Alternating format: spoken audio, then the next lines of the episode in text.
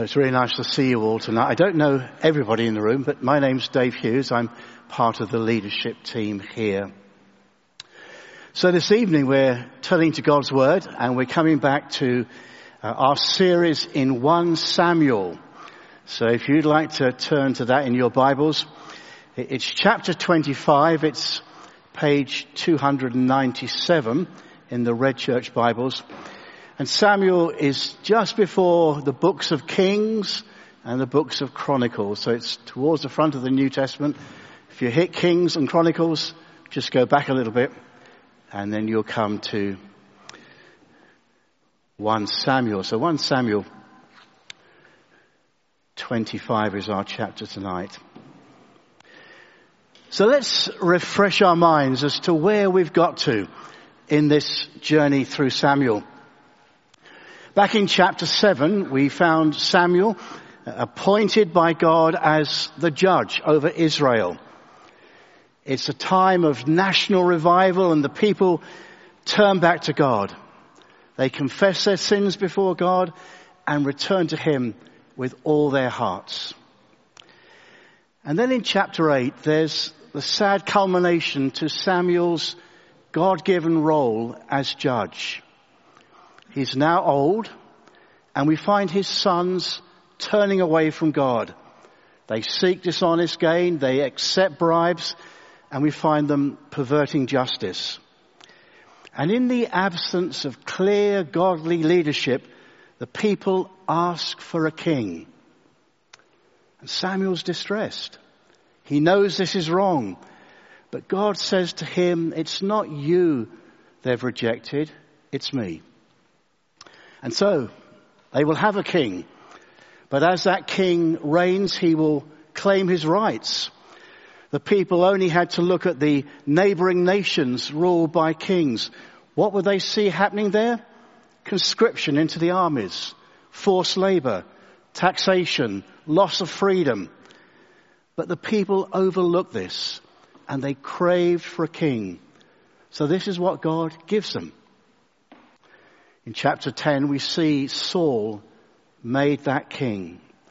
God had revealed to Samuel that Saul was to be the appointed king. Samuel reminds the people they have rejected God, and now God will give them what they asked for, and in stepping out of God's good purposes, they are stepping out of God's blessings too. Saul is made king, and then in chapters 13 to 15, we find Saul disobeys God, and he's rejected by God. His role as king is going to be passed to another. So in chapter 16, we see God sending Samuel to Jesse's family. One of them will be king, and 7 impressive sons are presented to Samuel in turn. And you can almost see Samuel scratching his head, as none of them are the one.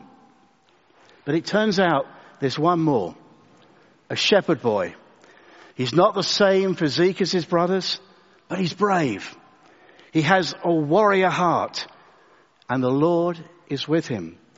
And Samuel can now say, this is the one. And David is anointed as a future king. Chapter 17 and 18 show us David in action, defeating Goliath with a sling and a stone, proclaiming the battle is the Lord's, achieving that mighty victory in God's strength alone. David was successful in every mission that Saul sent him on, so much so that the people danced and sang, Saul has slain his thousands, but David his tens of thousands. And as the people revered David, so Saul's heart became consumed with jealousy, so much so that he was filled with a spirit that was evil, and he became determined to kill David. So David has to flee for his life. In chapter 22, we see David and his men on the run.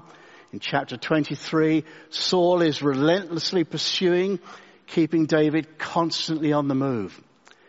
And then the last chapter we looked at before we moved on was chapter 24. And there's an extraordinary incident.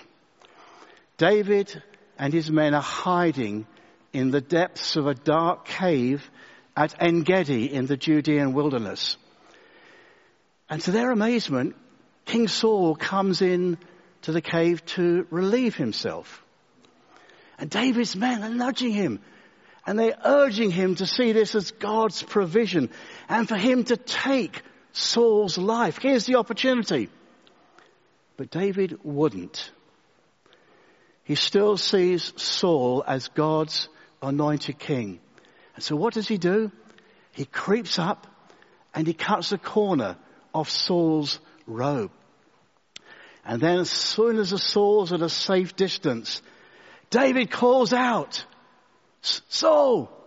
And he bows before the king. Then he shows him this piece of robe and tells him he could have killed him, but didn't. And Saul responds to David, "May the Lord reward you well for the way you treated me today."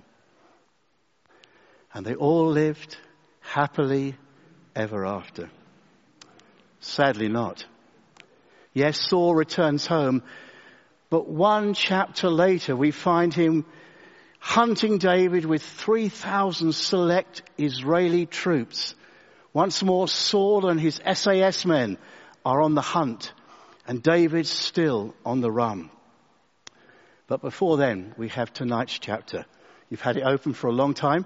So we'll briefly look at what happens in chapter 25.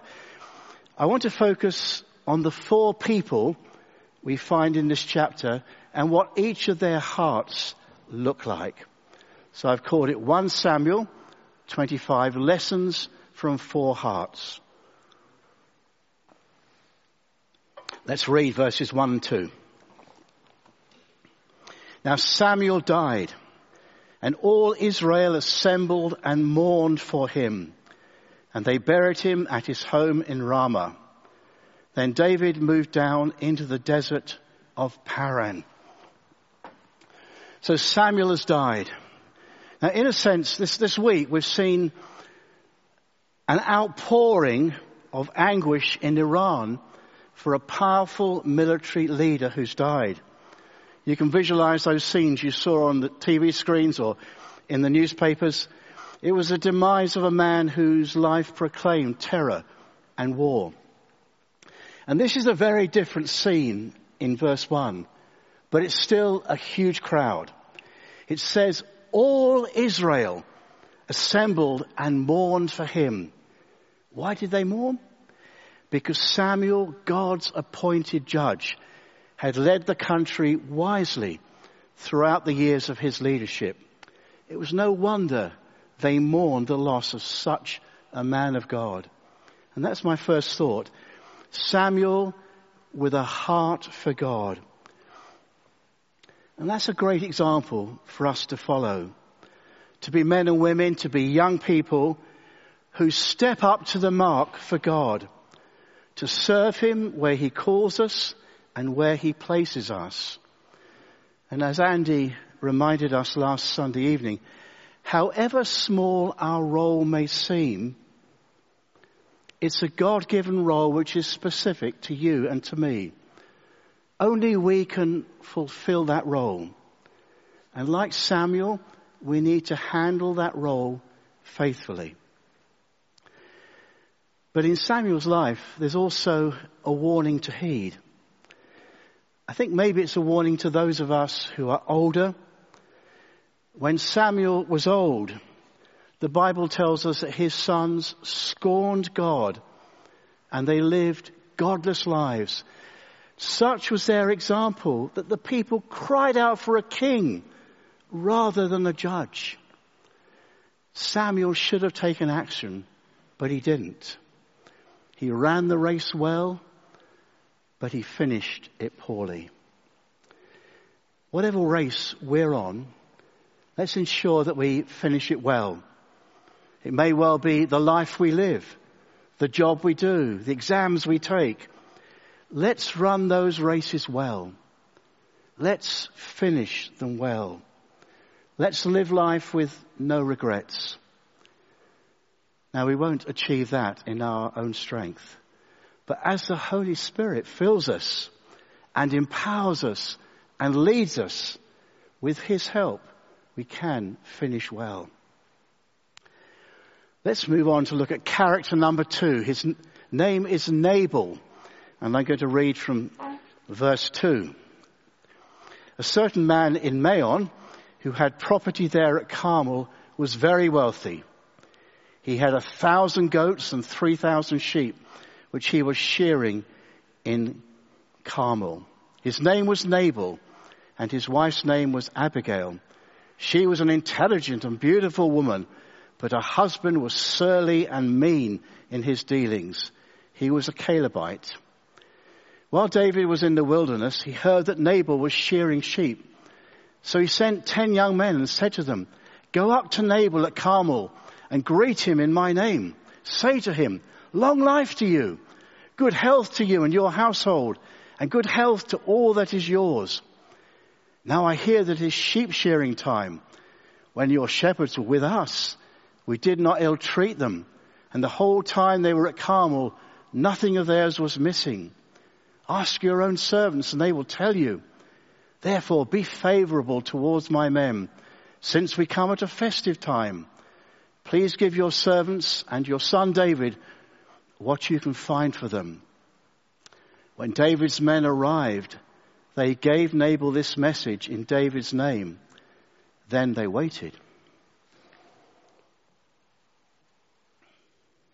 Now, where's David? Verse 2 tells us that he was in the desert of Paran, the same place where Nabal lived. And he and his men were in dire circumstances. They were living in an arid, fruitless desert, and they were still on the run from Saul. But now Nabal comes on the scene, and verse 2 describes him as a man of property and very wealthy. Today he would have a mansion, he'd have a roller in the drive, and he'd have an eye-watering bank balance. His version of the roller was 1,000 goats and 3,000 sheep, serious numbers. And it was shearing time. It was time for celebration. To round off the package, he had a beautiful, intelligent wife. Now, if this was Andy Diggins, he'd say something else. A beautiful, intelligent wife. Yes, yet, however, Nabal was well named. Nabal means a fool.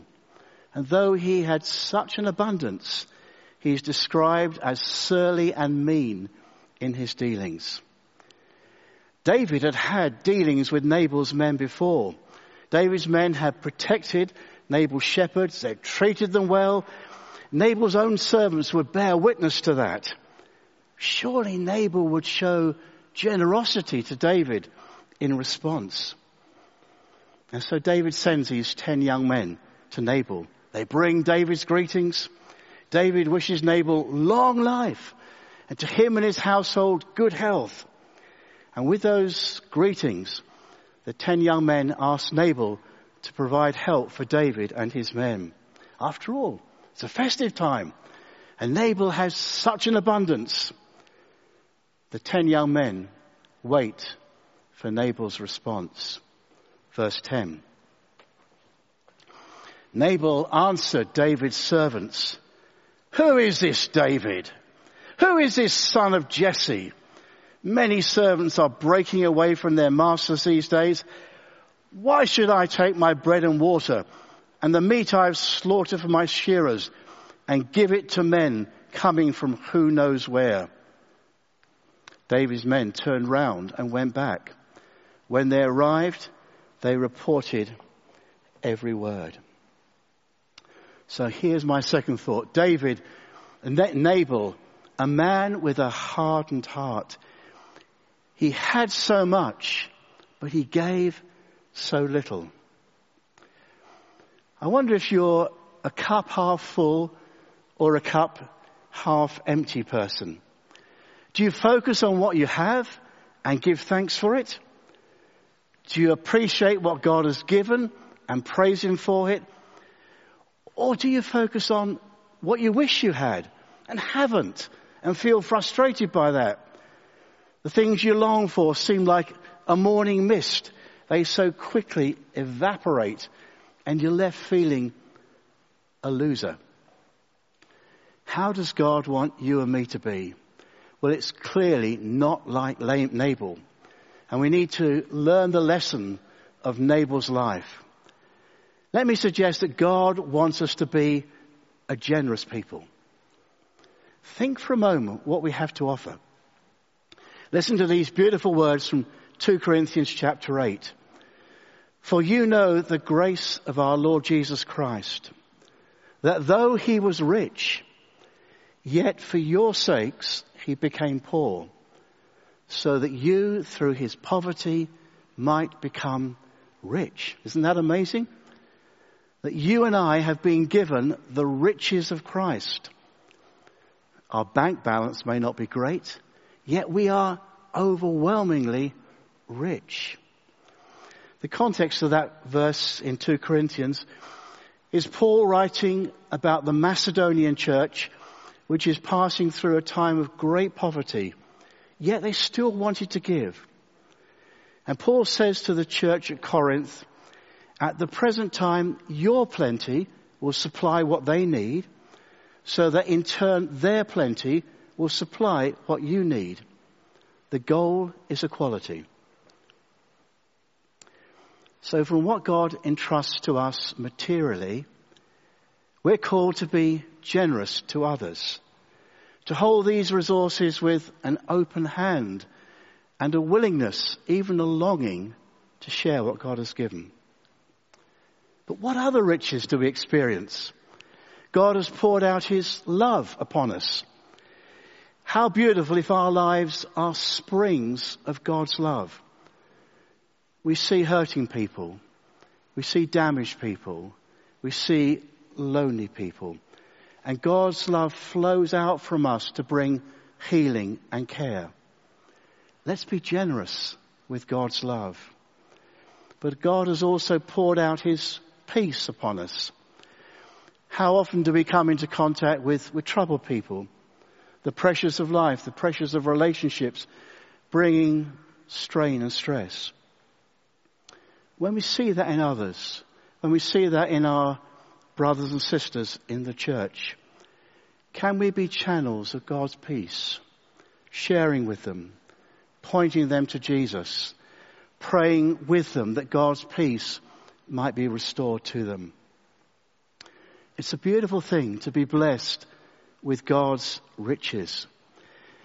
And God wants us to bless others with those riches and to do so generously. Can we ask God to help us to generously share his riches with others? To give us eyes to see the need, hearts to respond, and a willingness to take action. Praise God, those riches are without limit. You know the words we sing, grace and love like mighty rivers flowing incessant from above. What an amazing thing to be trusted with the ever-flowing riches of God to share with others. May God help us to be a generous people.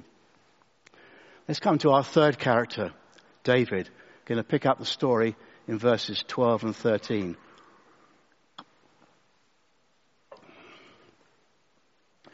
David's men turned round and went back. When they arrived, they reported every word. David said to his men, each of you strap on your sword. So they did. And David strapped on his as well. About 400 men went up with David, while 200 stayed with the supplies. Now David had been shown utter contempt by Nabal. David's earlier kindness to Nabal's men is now thrown back in his face. And in the face of such abuse and such rejection, we see David's heart. David has a revengeful heart. He's been hurt. He wants to retaliate. He's out for revenge. So David takes 400 men, they're armed, and his goal is to wipe out Nabal and every male belonging to him. He's en route with destruction in mind. I wonder if you've ever felt something like that. We've been hurt. We've been shown contempt. We've been rejected in some way or shown unkindness. And there's an anger in our lives. There's a bitterness towards those who've damaged us. And that bitterness lives with us. It's our travelling companion. It's our closing thought as we sleep. It's there when we awake. And the worst case scenario is that we want to take revenge in some way. The more likely scenario is that we hold that bitterness in our heart. And that resentment is like a cancer. It eats away at us. None of us would willingly live with a cancer. So here's my heart's desire on the screen. Let's avoid a revengeful heart. Let God replace it with a healed and cleansed and restored heart. It's bringing my bitterness, my resentment, my anger to God, saying, Lord, I don't want this. I can see its destructive power in my life. I see it's alienating me from you, Lord. Please uproot those feelings. Please remove them. Please forgive me and cleanse me. Please restore me. The situation may not change, but my heart has. And as I pray that, my aching pain, rather than that aching pain, in its place comes a beautiful peace. A peace which passes understanding. A God-given peace. So if that's appropriate to you, do make that your goal. Our final character is Abigail. Let's see the role she plays, reading from verse 14. One of the servants told Abigail, Nabal's wife, David sent messengers from the wilderness to give our master his greetings, but he hurled insults at them. Yet these men were very good to us. They did not ill-treat us, and the whole time we were out in the fields near them, nothing was missing. Night and day they were a wall around us, the whole time we were herding our sheep near them. Now think it over and see what you can do, because disaster is hanging over our master and his whole household. He is such a wicked man that no one can talk to him. Abigail acted quickly. She took 200 loaves of bread, 2 skins of wine, 5 dressed sheep, 5 seahs of roasted grain, 100 cakes of raisins and 200 cakes of pressed figs, and loaded them on donkeys. Then she told her servants, Go on ahead, I'll follow you. But she did not tell her husband Nabal. As she came riding her donkey into a mountain ravine, there were David and his men descending towards her, and she met them. David had just said, It's been useless, all my watching over this fellow's property in the wilderness, so that nothing of his was missing. He has paid me back with evil for good. May God deal with David, be it ever so severely, if by morning I leave one male of all who belong to him alive. When Abigail saw David, she quickly got off her donkey and bowed down before David with her face to the ground. She fell at his feet and said, Pardon your servant, my lord, and let me speak to you. Hear what your servant has to say. Please pay no attention, my lord, to that wicked man Nabal. He is just like his name. His name means a fool, and folly goes with him. And as for me, your servant, I did not see the men my lord sent. And now, my Lord, as surely as the Lord your God lives and you live, since the Lord has kept you from bloodshed and from avenging yourself with your own hands, may your enemies and all who are intent on harming my Lord be like Nabal. And let this gift which your servant has brought to my Lord be given to the men who follow you. Please forgive your servant's presumption. The Lord your God will certainly make a lasting dynasty for my Lord, because you fight the Lord's battles, and no wrongdoing will be found in you as long as you live. Even though someone is pursuing you to take your life, the life of my Lord will be bound securely in the bundle of the living by the Lord your God. But the lives of your enemies he will hurl away as from the pocket of a sling. When the Lord has fulfilled for my Lord every good thing he promised concerning him, and has appointed him ruler over Israel, my Lord will not have on his conscience the staggering burden of needless bloodshed or having avenged himself. When your Lord, your God, has brought my Lord success, remember your servant." So one of Abigail's servants tells her the disastrous situation, the way in which Nabal responded to David's men, and urges Abigail to see what she can do. And Abigail sees the danger, and she's an action woman. She acts quickly. And this is how I see Abigail's heart. I see that Abigail had a wise heart, realizing the stupidity of her husband's house, and without his knowledge, we see her swinging into action. She assembles all the provisions that David and his men will need. She has them loaded onto donkeys, and she sends her servants with the orders, "Go ahead, and I will follow you." She's on a rescue mission, and yet David's on a revenge mission. And we read that Abigail, as she descends into that mountain ravine, David and his men come face to face with her. What happens next? Abigail bows before David. She appeals to David to ignore Nabal and his utterly foolish response. Had she seen David, then the outcome would have been different. As Abigail appeals to David, she acknowledges David's God to be the living God. She proclaims God's hand to be over David, that he will give David a lasting dynasty, and that no wrongdoing will be found in David as long as he lives. That God will fulfill every good thing he has promised David. And so Abigail appeals to David that he will receive her gift for him and his men, and that he will not avenge or bring bloodshed. In a few moments in our discussion time, we'll reflect on the wisdom of Abigail's approach and what we can learn from it. Her approach averts disaster. And that can be true for us. A wise approach, a gentle word, a godly response can so often make all the difference. It did in this situation. So how did Abigail's wise approach transform a potentially disastrous situation? The last verses are from verse 32. Just three verses.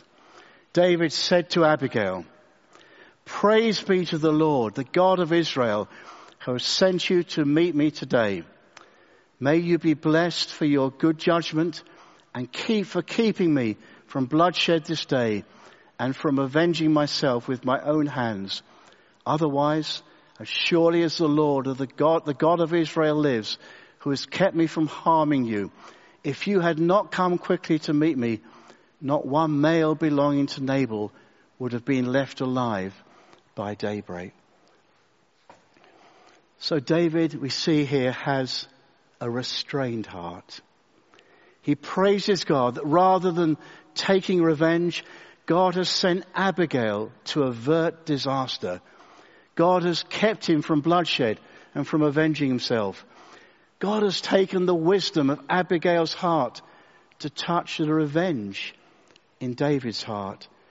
And God has changed David's heart to a restrained heart, a heart that's turned from bloodshed to a heart that sees God changing his heart to one of restraint. And verse 35 says, David accepted from her hand what she had brought and said, "Go home in peace. I have heard your words and granted your request." The chapter ends with Nabal hearing from Abigail what she had done and David's response. And we read, his heart failed him and became like stone.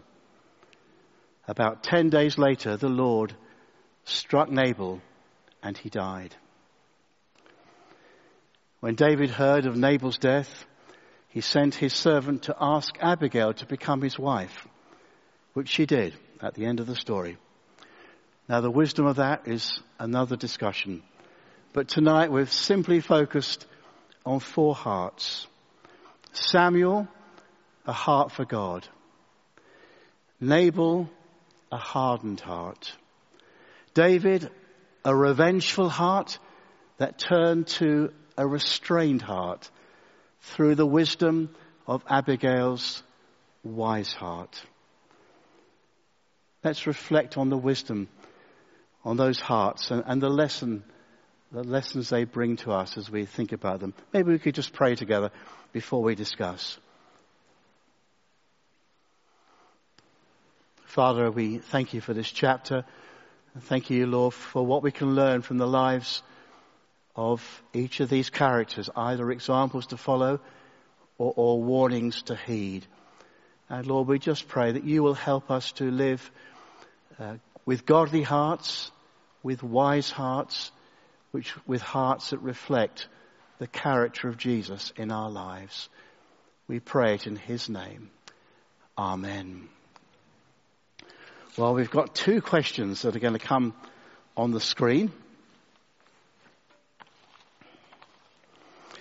They say, what can we learn from Abigail's approach? And what does a wise heart look like? And what steps can we take to avoid a revengeful heart? And how can God resource us in that? So let's take 5 or 6 minutes maybe just to think through those two questions and see what we can glean from them.